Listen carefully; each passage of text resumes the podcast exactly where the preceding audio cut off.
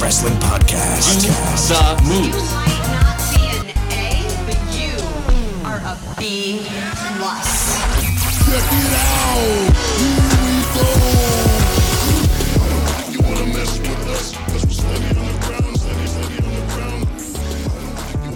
Good afternoon, ladies and gentlemen out there in the B Plus land. It is me, the one they call the B Plus Man of Mystery.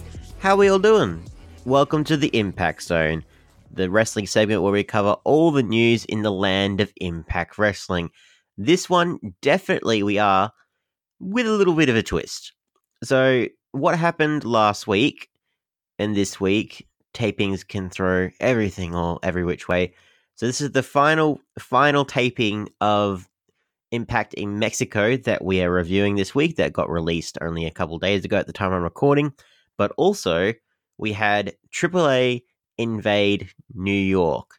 Now, for this, uh, for that big event, that big house show at Madison Square Garden, a lot of Impact wrestlers were a part of that. A lot of Impact wrestlers uh, are part of the roster. Some of them are champions, and Impact Wrestling were promoting that on their on their weekly TV show for the past few weeks. So I thought add a little bit of extra spice to this episode of the Impact Zone. Not only will I be covering the latest episode of Impact Wrestling, but I'm going to be covering a bit of AAA.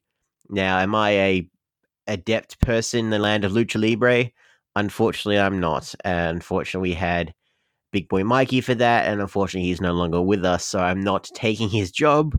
I am not going to start reviewing Lucha Libre, unfortunately, but I do want to cover this because I watched this entire AAA Invade New York event. I watched this last taping of Impact Wrestling in Mexico, and it was a nice little culmination thing. It was very therapeutic because because this episode heavily relied on the fact that LAX this was their final for realsies uh, match in Impact Wrestling, and then it was a nice little moment where they were actually on the AAA card because they are. So it was nice. There's a, the- uh, watching this as a collective thing is important to talk about, and yeah, after being after losing their careers in the tag title versus career match a couple weeks ago to the North, they get one big final climactic showdown for Impact Wrestling in the main event, which I was hoping they would get against Rich Swann and Willie Mack, and then we watched them later on in Lucha Libre facing off against the Lucha Brothers. A lot of things to unpack here. Um, I'm probably going to be revolving around LAX a lot because guess what? They were revolving around this entire episode of Impact Wrestling constantly. And I don't mean that in a bad way, but I just mean like they were just cramming it in your face. It's like, don't forget, LAX are leaving. Oh, oh, don't forget, you got to stick around because LAX's last match is happening. I don't blame Impact for doing that. It's just, yeah, you didn't want to end on a downer, but they kept throwing it in your face. But I will cover as best I can all the goings on in the land of Impact Wrestling. So, without further ado, ladies and gentlemen, let's get started. For the final taping, we opened with a big eight man tag team match, or eight person, because we do have a lady in here. So, we have the team of OVE going up against Tessa Blanchard and Team ECW. Tommy Dreamer, RVD, and Rhino. No disqualifications, no countouts, anything goes, four on four street fight. Now, the thing with Impact Wrestling as of late, and I noticed this with the AAA event as well, I'll probably touch on it later. They add these extra, like, oh, it's a no DQ match, oh, it's a hardcore match. And I don't know if it was, it's, they don't add anything, which is, is sad. Like, you would think that adding that stipulation, things would get a little bit more violent, a little bit more ruthless. And this is meant to be a big culmination to a feud that has been going on far longer than it should have.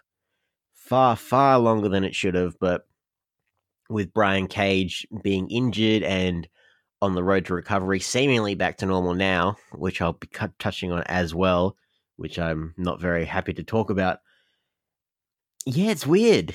So like we've had had the street fight last week, and there was no, and I'm not expecting like blood every single time I see a street fight, but just the levels of violence. Like last week, the street fight, the, they had a kendo stick. They had a couple like bat spots. I mean, they didn't really add anything, and this one is no different. If you hadn't, to- if you hadn't told me that this was a street fight, I wouldn't have believed you. Like, except for one segment where Tessa Blanchard gets out a kendo stick.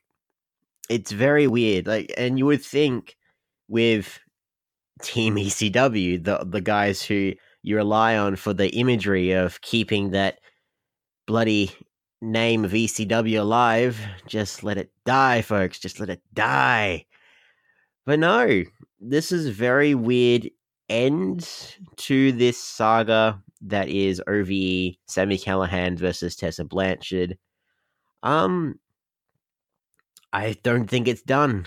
I if we're done for Mexico, which is always a good thing, but like in terms of like the ECW guys with their feud with OVE, but I don't see Tessa done here. Now, I'm I'm I apologize if I'm going in circles, ladies and gentlemen, but I'll go through it as best I can. So you had Tommy Dreamer hit Fulton with a cutter, Fulton lifting Jake off the top rope to the floor. Like basically, OVD OVE did a lot of the brunt work here because Team ECW, a lot of late forty year old men.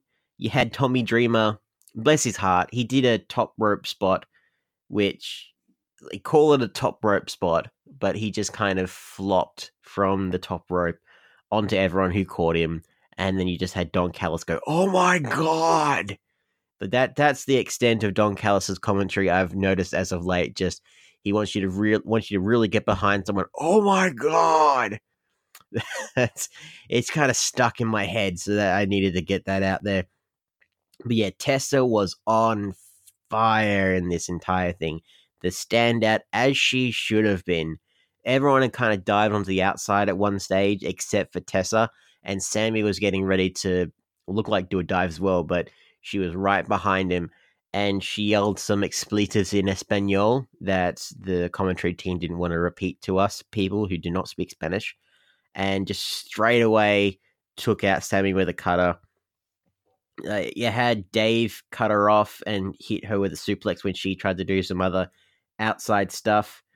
Then you had like there's a lot of back and forth. You had Rhino connect with a spine buster on Callihan.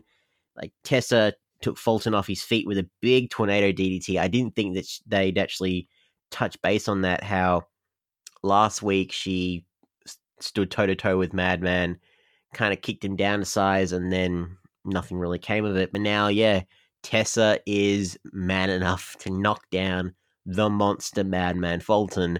She is all that and more, and it shows you again intergender wrestling isn't done anytime soon which I was also was curious about, especially with Bound for Glory being just over a month away now, less than a month away.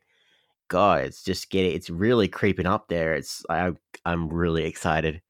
I'm really excited. The matches we've got so far, it's going to be amazing.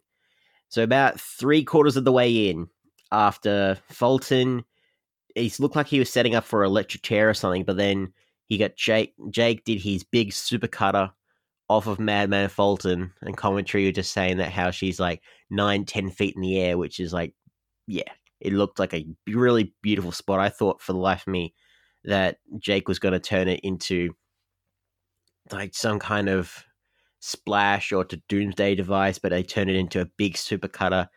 Really great spot. Tommy introduced weapons about three quarters of the way in. So again, street fight, no disqualification. There's bad blood there.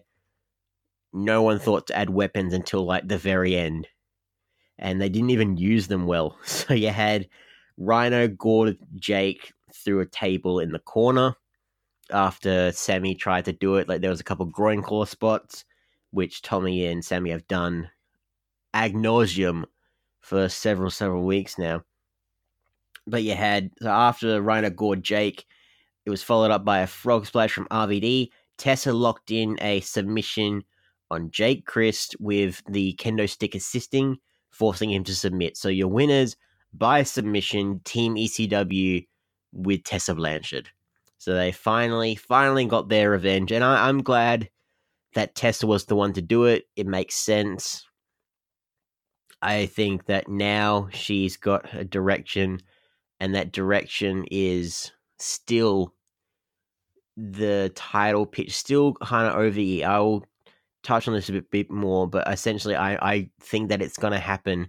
She's going to go after the X Division title. They're going to, they saw all the publicity, all the great PR about, oh, like, can she finally do it? Can we have a first women's world champion? And they've kind of copped out. They've kind of copped out, I think.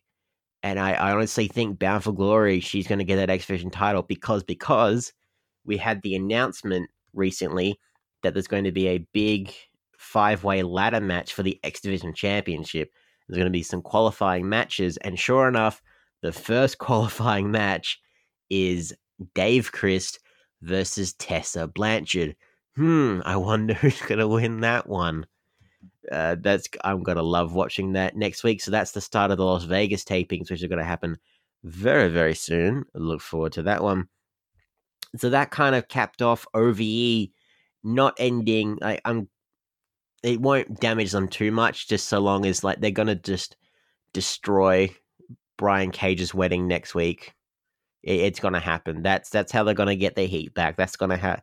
That's how they're gonna get everything together again. They're just gonna have to ruin a wedding, and I can't wait to see how OVE just ruin a wedding. Backstage, you had Ace Austin. He's in a wheelchair.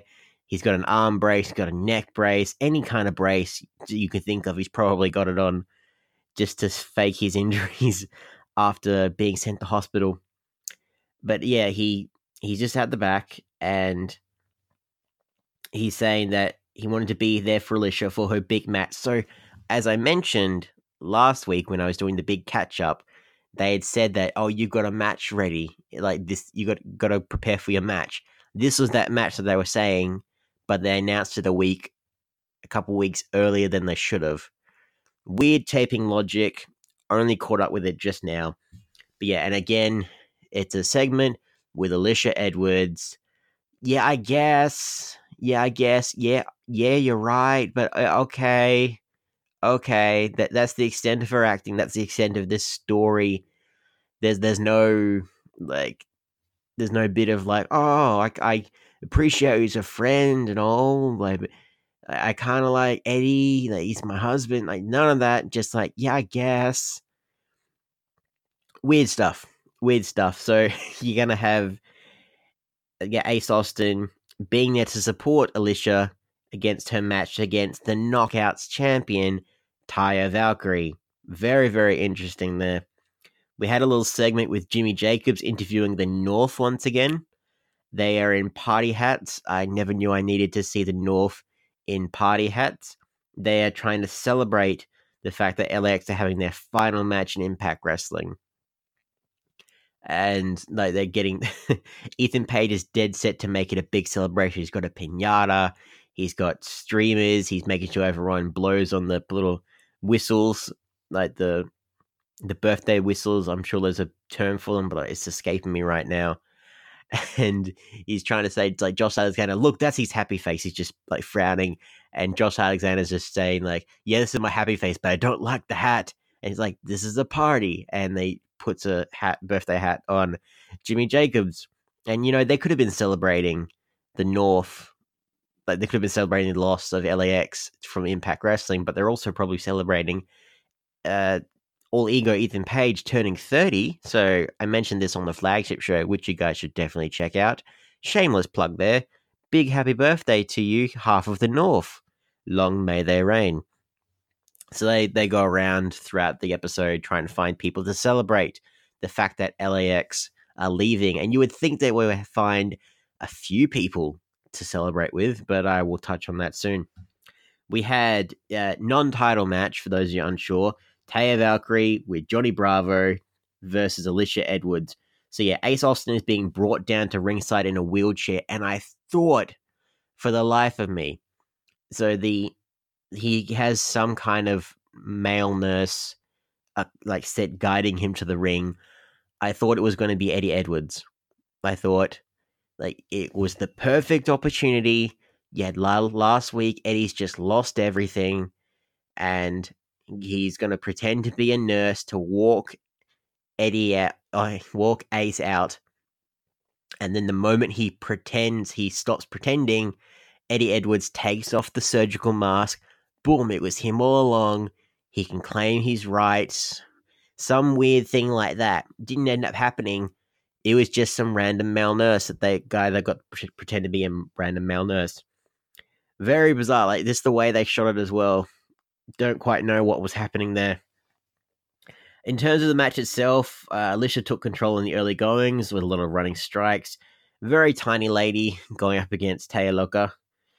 Alicia hit a flatliner, but Bravo pulled her off from the pinfall on the off chance that she was going to actually miraculously defeat the Knockouts champion. But the fact that Johnny Bravo kind of inserted himself, Ace Austin's just like, oh, hell no. He just gets miraculously gets up out of the wheelchair, attacks Johnny Bravo. And uh, on the YouTube channel, when they showed the clip for this, they make it seem like Ace Austin was the reason that this whole thing happened, that he, he distracted Alicia or that he distracted Taya. He was not even involved in this, but the very suggested title implies that he involved himself. But all this happened while the ladies did not see any of this. Uh, so after Alicia gets back up, she gets quickly set back down again with Taya Valkyrie hitting the road to Valhalla to once again emerge victorious. Uh, after that, you had Ace Austin pretend to get up once again and just fall on his face, and then the nurse came back out and just like, I need someone for my friend. Just get the nurse back out to just guide him back out of the ring. I I enjoyed this match for what it was. I I do have I will take umbrage to the fact that Don Callis on commentary in this storyline is being absolute idiot because on the one he's trying to be a heel commentator in that he's condoning Ace Austin wanting to sleep with Eddie Edwards' wife, right? And he's kind of pretending that Ace Austin's injuries are legitimate. And then you had that segment where he miraculously got up and attacked Johnny Bravo. And then he's just like, he's a piece of garbage. I agree with you. He's a piece of garbage. And then he's just all of then the moment he's back in the wheelchair, he's just like, I like this kid. You know, uh, he knows what he wants, and I'm pretty sure he is sick. Miraculous that he got out of there.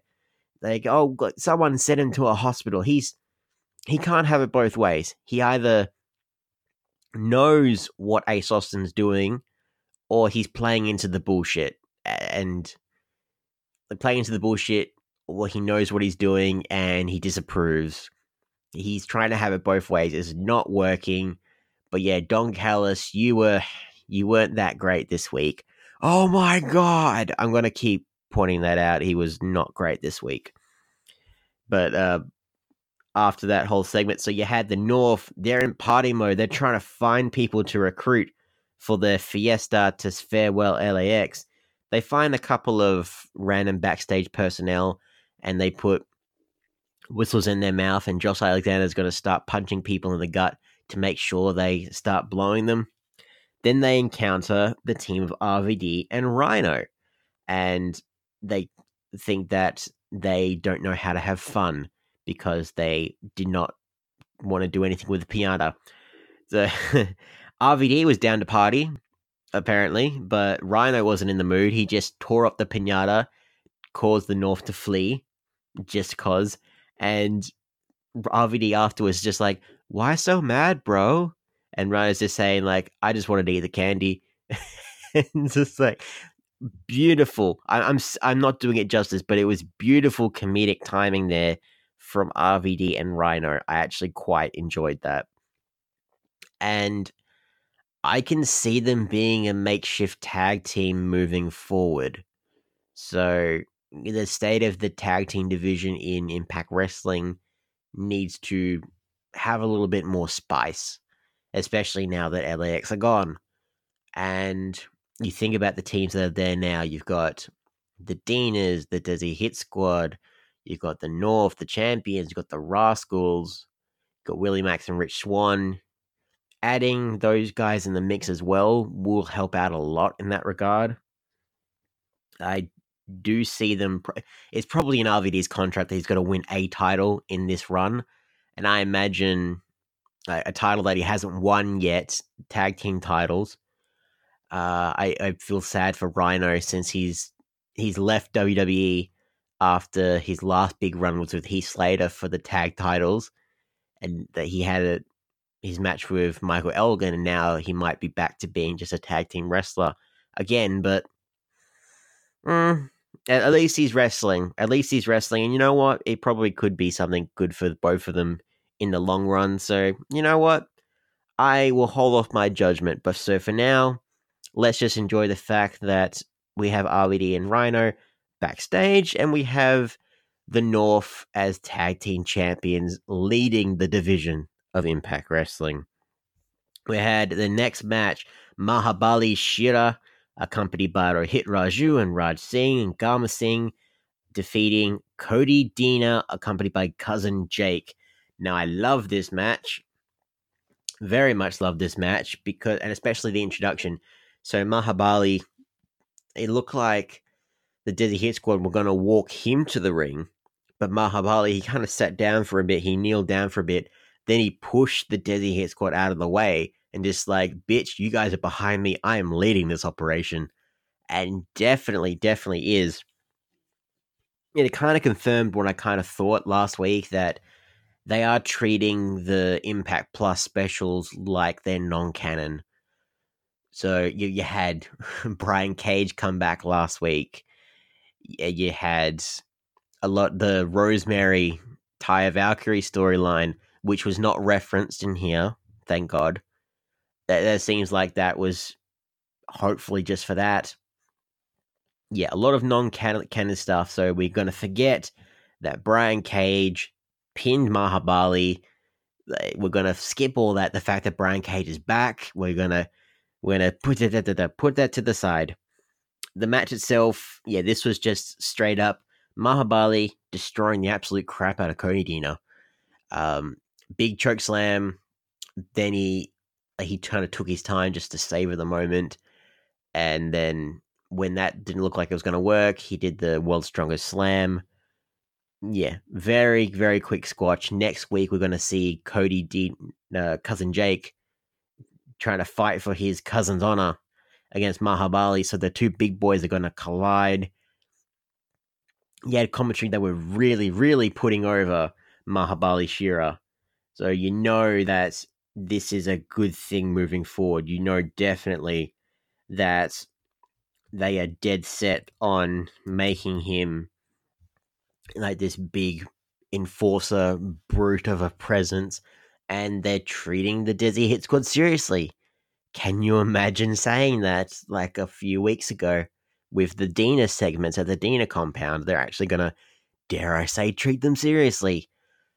Whether I'm trying to think, like what he would do, he he'd have to go for the world title. There's no putting him in the X Division title picture. There's that you can't have that, especially with the big boy. Not to say that you can't have big boys in that title picture because Brian Cage.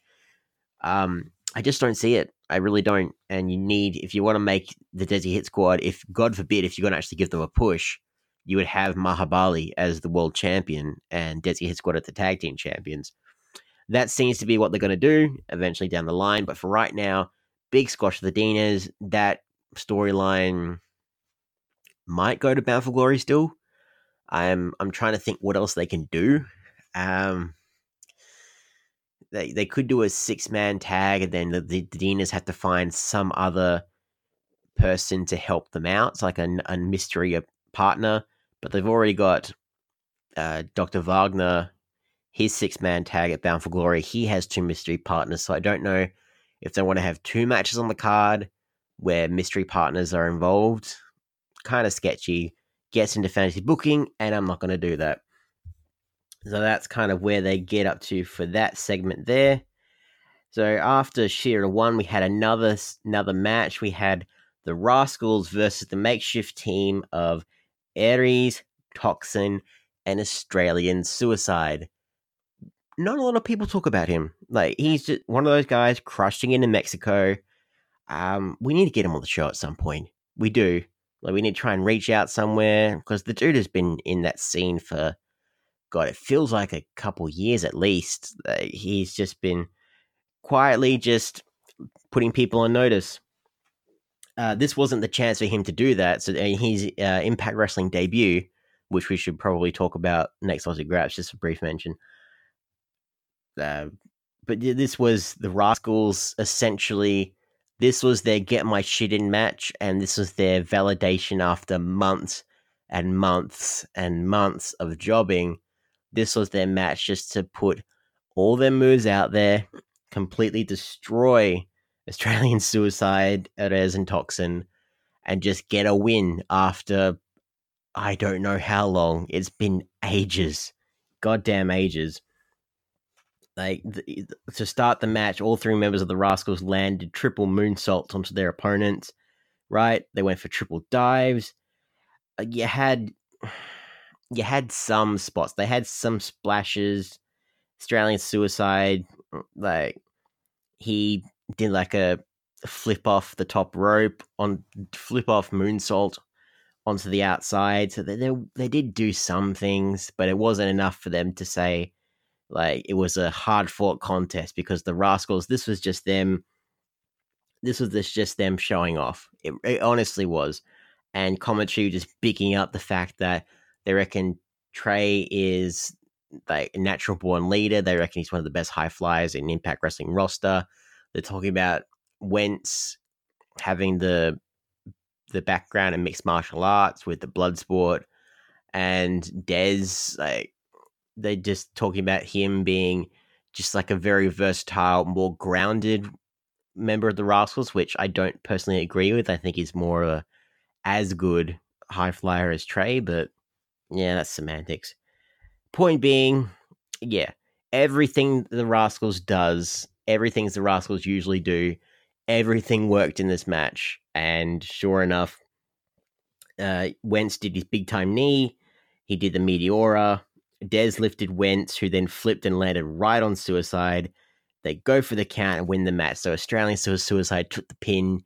You poor bastard. In his Impact Wrestling debut, the winners the Rascals. They need to keep these guys looking like a potential threat for Dr. Wagner and the two mystery opponents.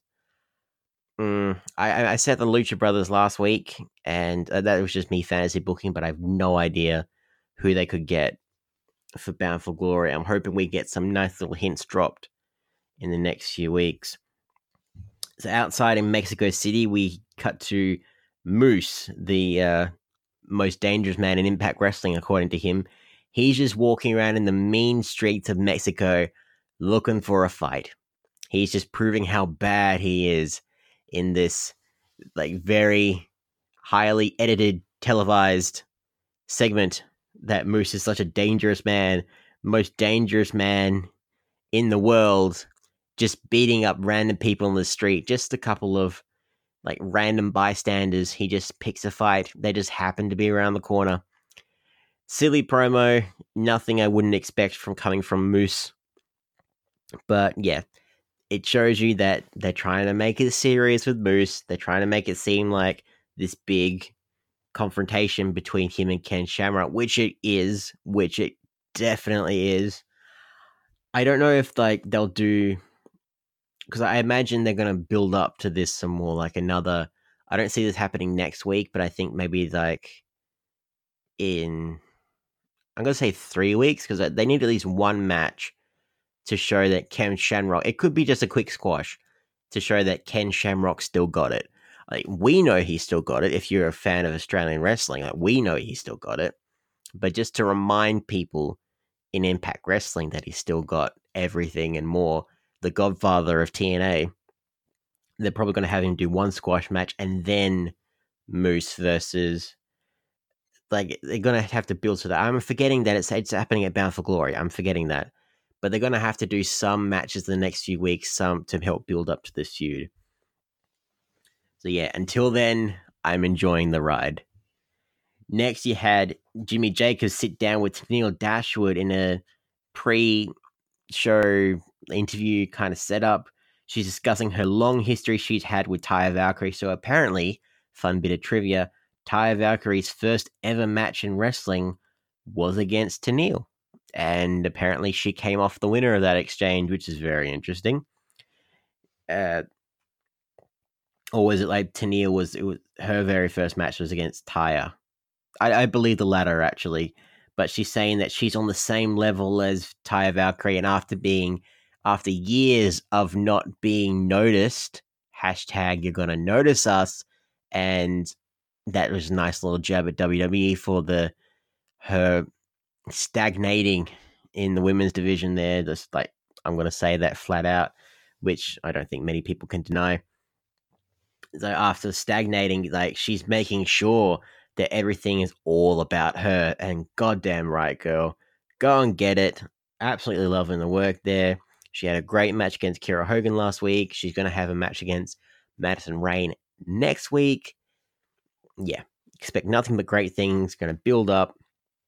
Hope she's undefeated until she faces Taya Valkyrie. And you know what? I reckon she does deserve the title. She deserves to have that big burst of energy and what a story it would be. What a story it would be for her just to have that title and just to prove that, yeah, everything is all about her.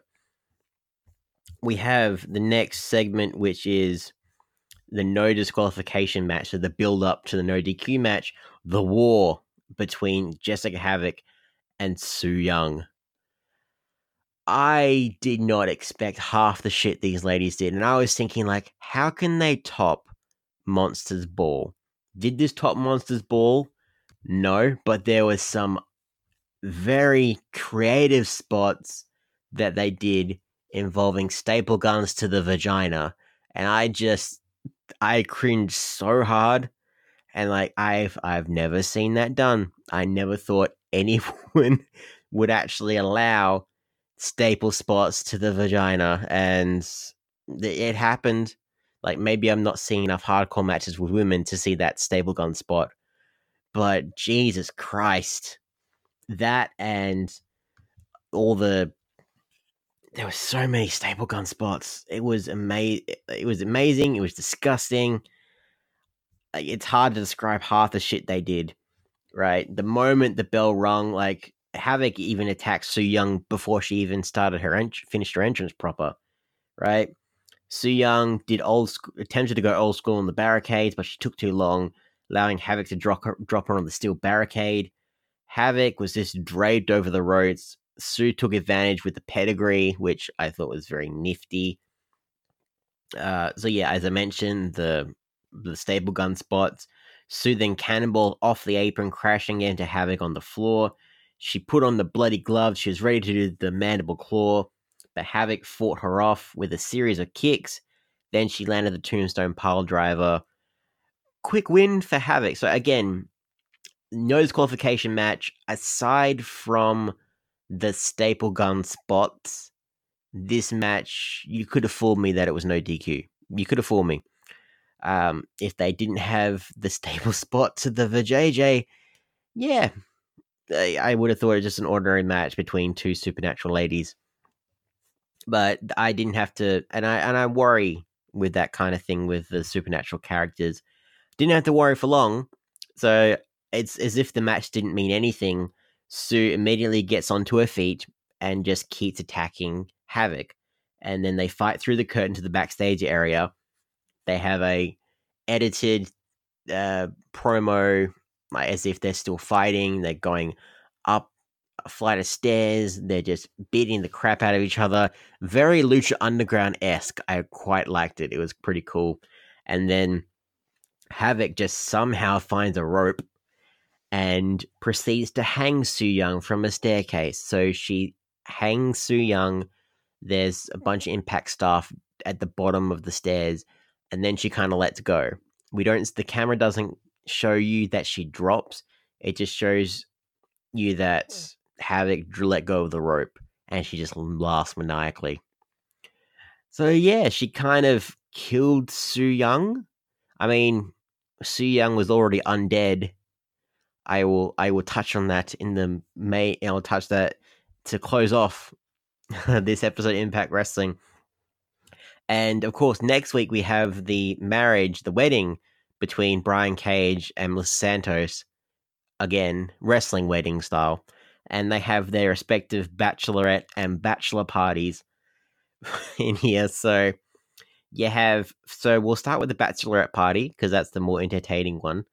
So it's just a bunch, it's the entire knockouts division all drinking wine. And my first, my first thought was just the amount of people that that Melissa Santos invited. Like she even invited all the heels, like the people that do not give a shit about her and who've been bullying her. Like she invited Taya Valkyrie. Taya has been just belittling and like trying to bully Melissa Santos for ages. And all of a sudden she's just at the bachelorette party. Like show some storyline and and also this kind of annoyed me. They didn't focus on her, but Havok was there. Havok was there without the makeup, just a, as if she's just one of the girls, right? Well, she is one of the girls, but one of the girls there to celebrate the bachelor party. But like the the protection of the supernatural characters, guys, like Impact Wrestling, what are you doing? Like that's not uh it was very disappointing like and i'm glad they didn't didn't focus on it. Just it was a little shot a little shot of havok there. Very stupid. The you had a toast to melissa santos except it was taya toasting taya and then a cop comes and the cop turns out to be joey ryan who is pretending to be a stripogram even though he pretty much is a walking stripogram but nevertheless uh no ordinary cop and you would think like a bunch of wrestlers at a bachelorette party watching a person like they know is Joey Ryan do all these things. It's just like, is it like they see that shit all the time, but they're, they're making it seem like oh he's just some random stripper, but we know he's not. but it was it was fine. To, it was fun to see Joey Ryan. It was fun. Um, yeah, after what was that? Uh, what was that bad pay per view they did? It wasn't Rebellion. Um, United We Stand. United We Stand, where he faced off against uh, Tessa Blanchard. That was his last time in Impact Wrestling. So it was it was fun to see him. I, I would love to see him back in Impact Wrestling. I I would. If he's not going to be doing WWE or AEW, he's fine doing like going around the indie scene. That's fine. But man, a lot of wrestlers do Impact Wrestling and can still do all the indie shit they want to do. Go back to Impact for a while, bro. Come on. I need the dong style in my life. That, that that's just me. So meanwhile, while the ladies are parting with Joey Ryan, Brian Cage, uh, he is saying that he's going to cheat like he's never cheated before. Everyone's going to be cheating in his wedding, in his bachelor party, right? He's talking to Tommy Dreamer and Rich Swann. Very reasonable bachelor party just a couple guys. He's just and he just all of a sudden he's talking about cheating, and you kind of know where this is going. If you know the machine, Brian Cage, uh, there wasn't it. We just have Brian Cage cheating on his diet with just a mountain of donuts. He's just, like, goddamn. And when I say he's cheating, and there's no fake eating here, the dude was cheating on camera on his diet, just gorging himself. and I love the I love the fake out by Tommy Dreamer and Rich Swann kind of talking to each other as if he's cheating like like on his wife and they're just watching him have sex. They're, they're pretending that they're watching him have sex. And he's just and Tommy Dreamer's just like, This is kind of turning me on, man. And Rich Swann is just like, Oh my god, this is disgusting. And then just sure enough, we cut to him Brian Cage eating donuts. Ah, uh, you wild man, Brian Cage. You, I'm sure. I can't imagine what his actual bachelor party or whatever would have been like uh, if he just did the same thing. But you know what? Seeing him cheat on his diet, just good for you, Cage. Good for you. Uh, the Dreamer and Swann took a couple donuts for the road when they realized that there was going to be no um, ch- real cheating going on except except for the food eh, it was fun. I can't say who partied more because Brian Cage is probably going to walk up, wake wake up from a food coma, and he's just going to be like, "Uh, worth it, worth it. All the donuts, all the donuts." We had a promo from the legendary King of Swing, Johnny Swinger, who will be making his debut next week. That should be the main event of that segment. Forget the wedding, forget the X Division contendership, forget Mahabali. Freaking main event, Johnny Swinger, book it Impact Wrestling, book it Don Callis. Woo! I love this guy. I love this guy so much. He's just these stupid promos are amazing. Like I'm surprised that Impact Wrestling aren't showing his corny promos, right? And he's just saying, "This is my prized possession, my '80s car. Gotta listen to some Def Leppard, listen to some like Kiss, listen to some Poison." I love this guy, so good. Uh, and yeah, so after, so rightfully, after the Johnny Swinger promo, we cut to the final match, the final final match, LAX versus Rich Swann and Willie Mack. And throughout this episode, I should mention, they showed some highlights from LAX's career from their first first winning the tag team championship to their feud with the OGs to their barbed wire massacre with OVE. Um, they didn't show Full Metal Mayhem, which I'm really surprised. They should have done that as well, just to remind people that they went to war with the Lucha Brothers. Uh, this I, I mentioned last week, right? They had uh, the LAX's match with the North. It was just them kind of half-assing it, which is still a great match, but I, I wasn't what I thought would be like a go uh, ending for them. But and yeah, I was right because yeah, you had the introduction for these guys at the start.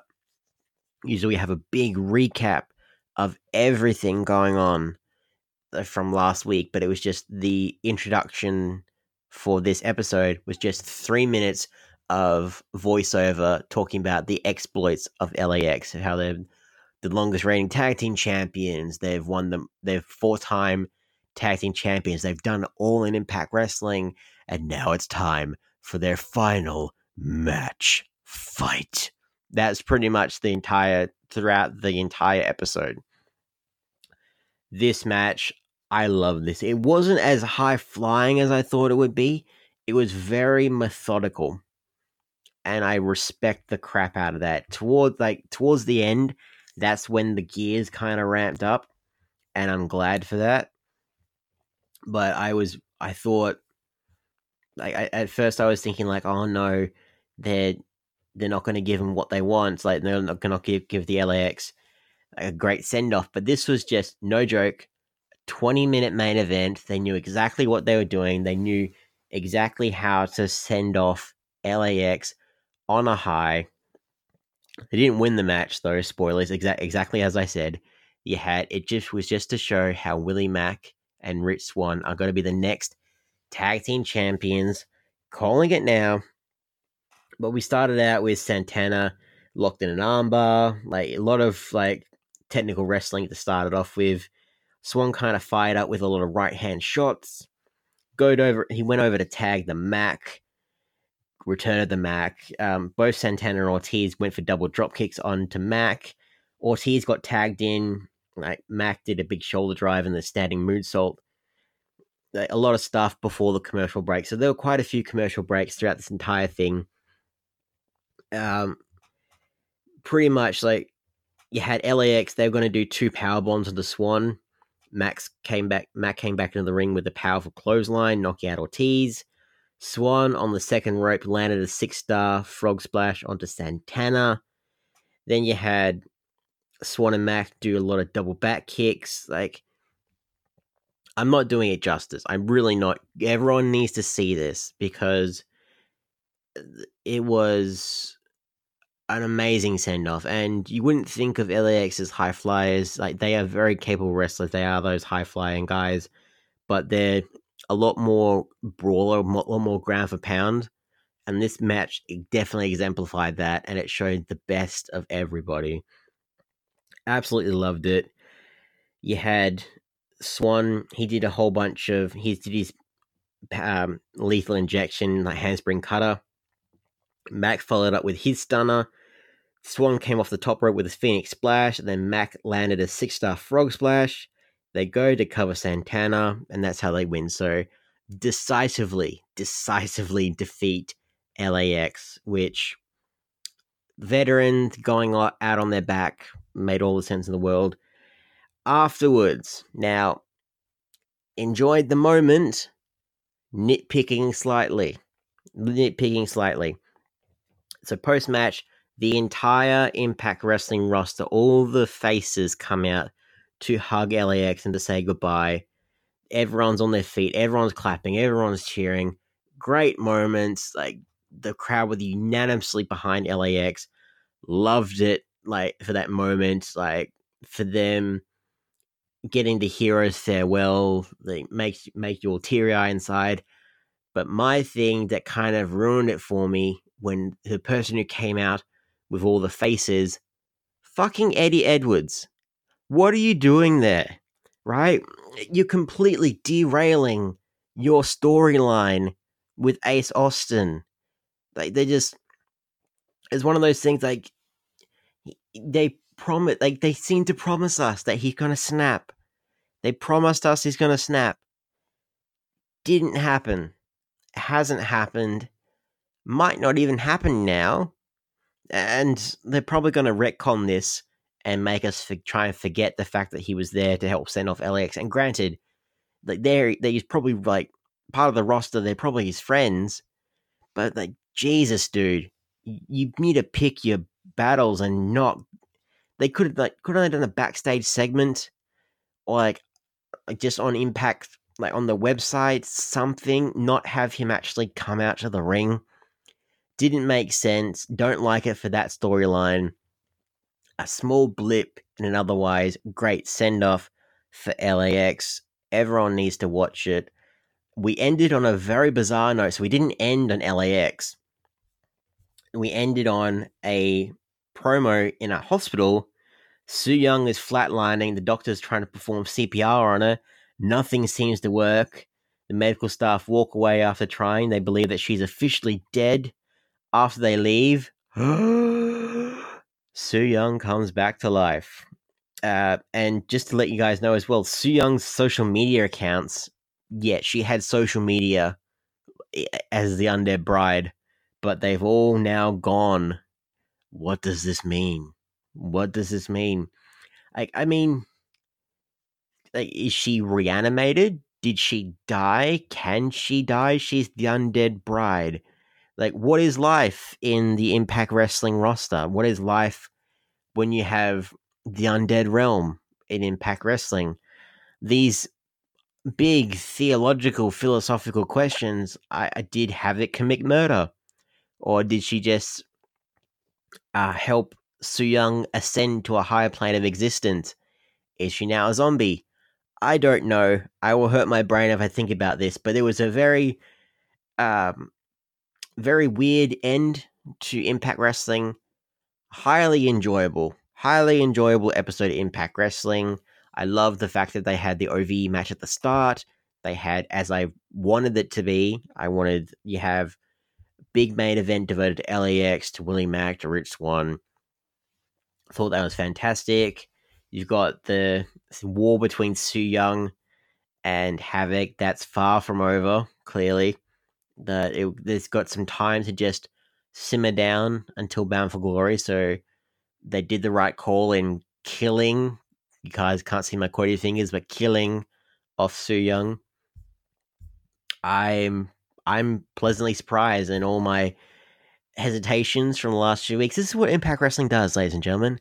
It's like you you have your head scratching moments, and they kind of they they don't forget, they don't rec, they don't forget, they don't drop certain things. Sometimes they do, but like nine times out of ten, they address all these things and more, right?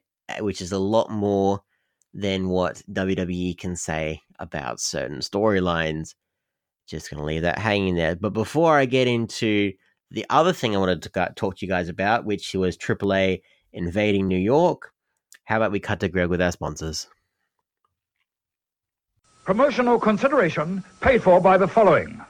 Hey guys, just a reminder if you want to hear all of these wonderful B Plus podcast episodes completely ad free, make sure you head over to Patreon or Podbean, where we are the featured podcast this week. You can subscribe for as little as a dollar a month up to $10 a month, where anything you want to help us with, it really helps out. It's going to help us grow the site, it's going to help us redesign some things, and everything that we get through this and through the advertising as well is all going straight back into the podcast so that we can get Aussie Graps out there for the rest of the world to hear about, for the rest of the world to see, so we can grow this mission of watch global, support local, and build indie wrestling. So if you want to be a part of that and get some really cool rewards like call-in shows, bonus episodes, ad-free like I mentioned, then head over to patreon.com slash the B plus and subscribe today. Hey everyone, just want to take a second to tell you about one of our new sponsors, Outbreak Nutrition. Outbreak Nutrition are creating supplements for survival, sharper minds, quicker reflexes, all the energy you need to take your performance to the next level, whether that be on the field, in the gym, on the gaming field. That's right, they have specifically designed gaming supplements as well to help you focus on those late night sessions. They even sell coffee, you guys, at Outbreak Nutrition. You can get coffee pods, you can get coffee beans, you can get supplements for the bedroom as well if you want to enhance your performance there. These are performance enhancing supplements for every aspect of your life, specifically designed by gamers. For gamers to stay fit and healthy in the gym, to stay sharp and focused on the game, and to dominate in all areas of life. So check out outbreaknutrition.com and for being a listener of our podcast, they will give you 10% off your order when you enter the code B plus. That is B P L U S at checkout. So make sure if you want to stay on top of your game, if you want to take your performance to the next level, outbreaknutrition.com, enter the code B plus at checkout. And we're back, guys, ladies and gentlemen, for Loco Pelucha Libre. I am kidding. We are here to cover AAA invading New York, Madison Square Garden. This was fun. This was fun. I did not expect such a highly entertaining show from a AAA like this collaboration event. Like, it was not what I expected. Uh, I, I'll say this flat out. So they're at Madison Square Garden, the Hulu Theater. Like, the production looked fantastic. The matches, the card itself was wonderful. I will highlight this is a house show. This was a glorified house show, but do I mind? Not in the slightest. I thought what they did was wonderful. They had some very big moments on the card. We had a title change hands. You had some great representation for Impact Wrestling, which is what I wanted and which is why I reviewed which is why I'm reviewing this for you guys. And I wanted to talk about Cain Velasquez, two time UFC world champion.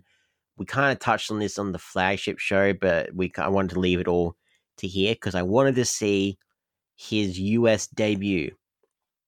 And you have to expect. So AAA has two relationships in America. They have a relationship with Impact Wrestling and they have a relationship with AEW. Now, I can totally see Cain Velasquez appearing on either Impact Wrestling or Elite Wrestling in a few months' time. A surprise, like if if they're gonna have Brock Lesnar, probably 99, 100% sure gonna defeat Kofi Kingston on the uh, the first episode of SmackDown on Fox. He's probably going to be the WWE champion again. His first match on WWE TV in over 15 years. Can you imagine? But if you're going to have him on regular TV, you bet your ass I can see AEW bringing in Cain Velasquez, the guy who defeated Brock Lesnar for the UFC World title. Can you imagine that? That extra bit for the Wednesday Night Wars. Ah, oh, ah, oh. fantasy booking to the highest degree. But I could see Impact Wrestling again, bringing Cain Velasquez there who would he face? He'd have to face one of the big boys like Mahabali, like Brian Cage, Killer Kross if he if he's able to come back and sort out his shit with the with his contract. A lot of lot of possibilities. I'm I'm losing my thread of thought here, but as for this whole event as well. This was just a lot of fun. Uh, you had Cain Velasquez US debut, as I mentioned. We had the Lucha Brothers defend the World Tag Team titles. You had a lot of other AAA talent, a lot of Impact Wrestling talent. We opened up with Hugo Savinovich and Matt Striker calling the action for the commentary side. You had Melissa Santos and another Mexican announcer whose name escapes me at this time. I do apologize. But they were hyping up the crowd. It was very game show esque and very house show esque. They were just every five seconds, like they're hyping up the crowd and trying to remind them that this is a big deal because it was a big deal. And we started out. So Melissa Santos is the English ring announcer for this entire event. We and we started out with Mascarita Dorada, aka Mascarita Sagrada of Lucha Underground fame, and El Torito for you WWE fans. He teamed up with the Dirty Daddy Chris Dickinson to face off against and defeat Dave the Clown and Demus. This was a wonderful opener that connected really well with the crowd. They loved Dorada, and I was worried that it would be a lot of strong men defeating the little guy. Uh, the momentum kind of picking it up, but man, Mascarita was on fire. Dude, like, and I was thinking like Chris Dickinson would take a lot of the work, but Jesus Christ, Mascarita, uh, so many arm drags, so many like outsmarting of Demus and Dave the Clown. Did not expect it at all. Vastly different show to what they what I would have expected from that kind of confrontation. Gonna sh- put a little bit of an MVP nod to Chris Dickinson. So, like 24 hours different. So Chris Dickinson, the Dirty Daddy, did the AAA show and then did the Bloodsport show the day prior. Two vastly different styles, pull them off really, really well. And also, it was great to research the Dirty Daddy because he's going to be appearing in Australia. His big debut is November 30th. Cannot wait to meet him. Like, he's going to tear the roof off the place here in Australia. But a lot of David versus Goliath spots, as you can expect with Dave the Clown. As I mentioned, like the match built to a lot of high spots at the end. Dorada got the got to do the shine. He did an amazing series of tilt whirls before cradling Demus. Just the cradle, just the cradle. But there was so many flips and tilt whirls that it was enough for him to get the pin. Amazing, amazing work there by Mascarita, by Chris Dickinson. You had the next match, Team Impact. Josh Alexander, Michael Elgin, and Sami Callihan defeat the team Triple A, Murder Clown, Drago, and Fabi Apache, aka Lady Apache, um, the lady who trained Nicole Savoy. Wonderful, wonderful woman, a very decorated women's wrestler. Team Impact will really worked really well here, and I I never really noticed this, but Josh Alexander and Michael Elgin kind of got very similar ring gear, and they look like like forget Ethan Page. They look like they had been a well-oiled tag team for years. I I don't know how like I think it's just to down to the fact that Josh Alexander is such an accomplished tag team wrestler, and the fact that Michael Elgin, you throw him into any match and he just adapts. Like he's he, like, most people probably won't appreciate him for that, won't like won't recognize him for that. But dude, Michael Elgin is like one of the best things in Impact Wrestling going right now. Very underrated. Um, probably like very different. Like if you meet the guy in person, probably very different. But you know what? In terms of his wrestling ability, man, like he's on fire. Uh, yeah, the match started out with a wild brawl uh, every time you need someone to stop Fabi Apache from getting offense, Sami. Sami's there just to be the absolute dick, the intergender wrestling asshole. That was his entire contribution to this entire segment, this entire match. Uh, you had Murder Clown kind of clean the house off a hot tag.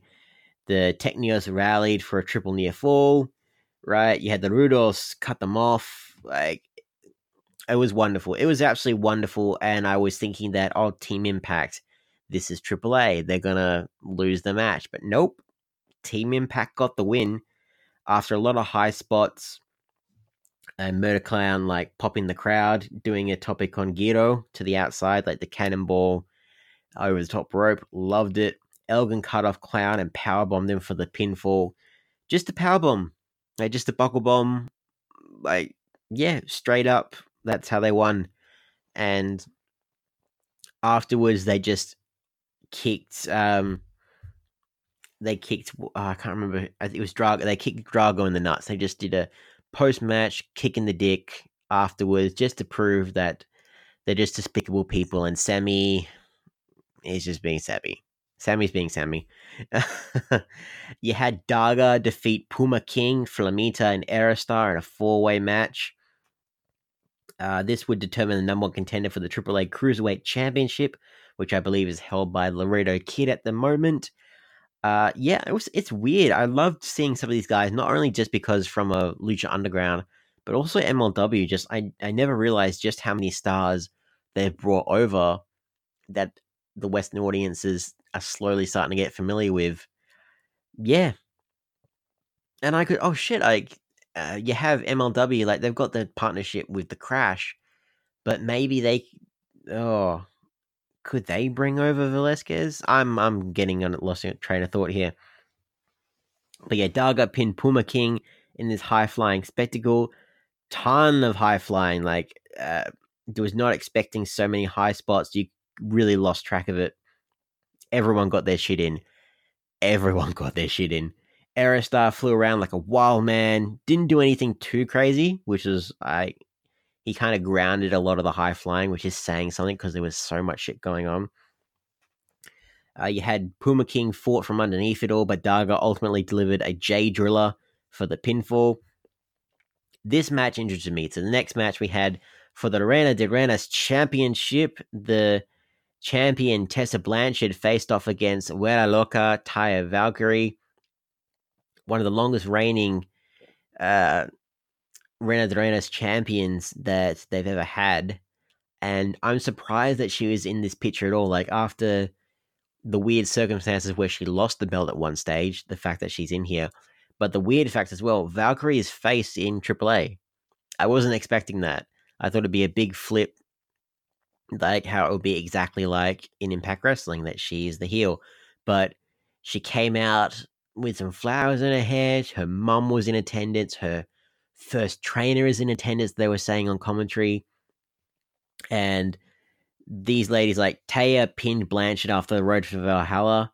Like, this was a really, really good match. Tessa did so many drop kicks, like teasing the shit out of Taya, which kind of was a prelude to what happened next. So, when the match, when they won, when Taya became a three time Reina de Reinas champion, she's now soon to be. I, will say like I'll go with the, what she's saying in Impact Wrestling right now. The longest reigning knockouts champion in Impact Wrestling history. We'll give that to her technically for now. But she's a dual champion. She's now the Reina de Reinas champion as well. Uh, she hugs Tessa, but Tessa went full heel, attacked her in a post match beatdown. It felt like an old school NWA title match, except it was just full of like a bunch of new age high spots. Tessa's too good, man. Like she's crushing it in the intergender stuff right now. But it's just a reminder that if she was in the knockouts title picture right now, man, she would be just destroying that division. Yes, she lost here, but distance makes the heart grow fonder. And I can imagine just when she comes back, after maybe winning the X Division title, probably winning the X Division title, just the matches she's going to have with the other women's wrestlers, Jordynne Grace, Taya Valkyrie, Tenille Dashwood, Madison Rayne. God, list goes on and on and on. Absolutely love it. Uh, this match, really enjoyed it, especially after watching Impact Wrestling. The Lucha Brothers, Pentagon and Phoenix defeated LAX, Santana and Ortiz to retain their tag team titles as if there was any doubt. Uh, the MVP of this match, Phoenix, unsurprisingly, He looks even slimmer than he usually does, like in AEW. I, uh, it's not Full Metal Mayhem, but these next, pretty much next to that, these guys, they it was hard to keep up with it all. But uh, I love the ending. So Phoenix, he put on the Mexican flag, flipped into a Tope con Giro to the outside to get rid of Ortiz. Pentagon then covers Santana for the package pile driver. Just that double team they do where Phoenix does a suicide dive, like, but he, he did the Tope con Giro. Loved it, loved it, loved it. Lucha Brothers still the AAA World Tag Team Champions. The match that I wanted to see, which is why I'm reviewing this, Cain Velasquez, well, accompanied by Psycho Clown and Brian Cage, defeat the team of Los Mercenarios, Texano Jr., Taurus, and Rey Escorpion. Velasquez here did a lethal injection. That's how he won the match. He defeated Taurus by doing a lethal injection. Two time UFC world champion. Able to do that. Granted, it was a. Um, it was a kind of a very slow lethal injection. He didn't get all of it properly. But Kenny Velasquez seems to have adapted really, really well to the style of lucha libre. I'm very, very surprised. Like he he does his MMA spots, but he's got plenty of lucha knowledge now.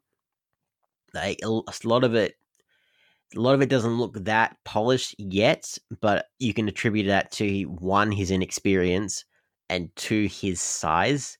It's it's he goes for head scissors. He does a bunch of flips. He does a bunch of like dives hasn't quite gotten used to his body yet as a luchador, which is kind of weird to say. Um, but you know what? He's pulling it off. So it's a it's the clunky luchador moves mixed with MMA spots. Dude's crushing it though, absolutely crushing it. Uh, he squared off from with Taurus right from the start. Both of them would go on to be the two involved in the finish this trios match, which is the last minute no DQ, um, it just it didn't mean anything. This was no DQ match. If you told me that beforehand, wouldn't have believed you because nothing really happened, except for the fact that the Rudos got to use um got to cheat a little bit. They didn't really get to do much, but it it kind of worked out that Velasquez was in for about three minutes, tagging Brian Cage, who is seemingly fine just he just putting that out there, like Mister Six Weeks until Road to Recovery for Bound for Glory. I see what you're doing, asshole. but yeah, Velasquez three minutes, Brian Cage three minutes, Psycho Clown three minutes, back to Velasquez three minutes. They just it was very systematic how they protected each other. Uh, everyone got their stuff in. Um, Velasquez cleaned house when Escorpio like he he regrouped for a tilt a whirl, right? And then he did, as I mentioned, the handspring into the cutter onto Taurus. There was a big ceremony. This apparently this was on Mexican Independence Day. Um and yeah, Mexico celebrated it like I don't know if it was on that day or it was meant to be the day after, but they got some embassy officials there. Big moment, big wonderful luchador esque theme thing. And I honestly thought that the Velasquez match should have been the main event, but for history and for like the big moment, they had Dr. Wagner Jr. defeat Blue Demon Jr. Uh, very slow match that kind of built to Demon doing a suicide dive through the ropes, set up a big heat spot as Demon began working on Wagner. Uh, Wagner, he got the comeback when he ripped his ma- mask off, which, like, he lost his mask a while ago. And it was a very weird finish. Like, uh, Wagner, he kept daring Demon to hit him. And yeah, once he unmasked, he fired up with a burning lariat for a near fall. And then Demon did a flying crossbody but Wagner just used the momentum and just got the pinfall. That was it. I I was and it wasn't. like, He's just like he was just screaming at him while he did the cross while he got crossbodied. I- Oh, very bizarre, very bizarre. I- And this is just lucha libre, probably just not used to watching it all. So that might be just a regular spot. I just thought, yeah, very bizarre. Afterwards, the Impact wrestlers ran in after a match to attack Wagner. Then the AAA roster poured into the ring to chase them off. The AAA team stood tall over Impact after a short brawl. You had Wagner cut a promo like where he's just thanking everyone in attendance, thanking Lucha Libre. And you had like Cain Velasquez came out and, ca- and caught Callihan in a cross arm breaker. This match, like in terms of match quality, this was great. There was not much that was like pr- overall bad. Like it's just the overall usual AAA shit hitting every which way, just fun. And I and again, it felt like a more of a house show than a pay per view, which was fine. I kind of knew I was expecting that, especially with Impact Wrestling promoting the event. I kind of knew what I was in for. Most of the matches kind of felt thrown together for the sake of filling out the card. But you know what? It was just fun. Like you had Mascarita match, you had the Lucha Brothers match, you had the Reina de Reinas Championship match. I loved it. I loved it, and I love the involvement that Impact Wrestling had with this overall event because it made it just that extra little bit special. And I think it was a nice little end to the week that was Impact Wrestling's involvement in the wrestling world this week. So that's it from me, ladies and gentlemen. Thank you for listening to me to ramble about Impact Wrestling and Triple A for the 70 odd minutes that I've been on. Thank you very much for your time. I will leave you there and bid you adieu. If you want to follow me on all the socials, I'm at Mr. Mysterious with 107i on Facebook, Instagram, Twitter, YouTube, and GRAAPL. Hit me up. Let me know what you thought about the AAA Invading New York special and the final taping of Impact Wrestling. Let me know what you thought about just the career of Santana and Ortiz as a whole, what you hope for them at AEW, just everything you hope for them moving forward in the future, and how TNA Impact will succeed moving forward. If you want to follow us here collectively at the B Plus, we are at the B Plus Wrestle on Twitter because wrestling wouldn't fit, and the B Plus Wrestling everywhere else. Remember, guys, we have our Patreon. Any amount, no joke, any amount would be greatly appreciated so we can keep giving you all what you want, when you want, showcasing the very, very best of Australian wrestling keeping you up to date on all the wrestling news from around the globe. Like, share, subscribe, hit that 5 star review. I've been Mr. Mysterious for the Impact Zone, and I'll see you later.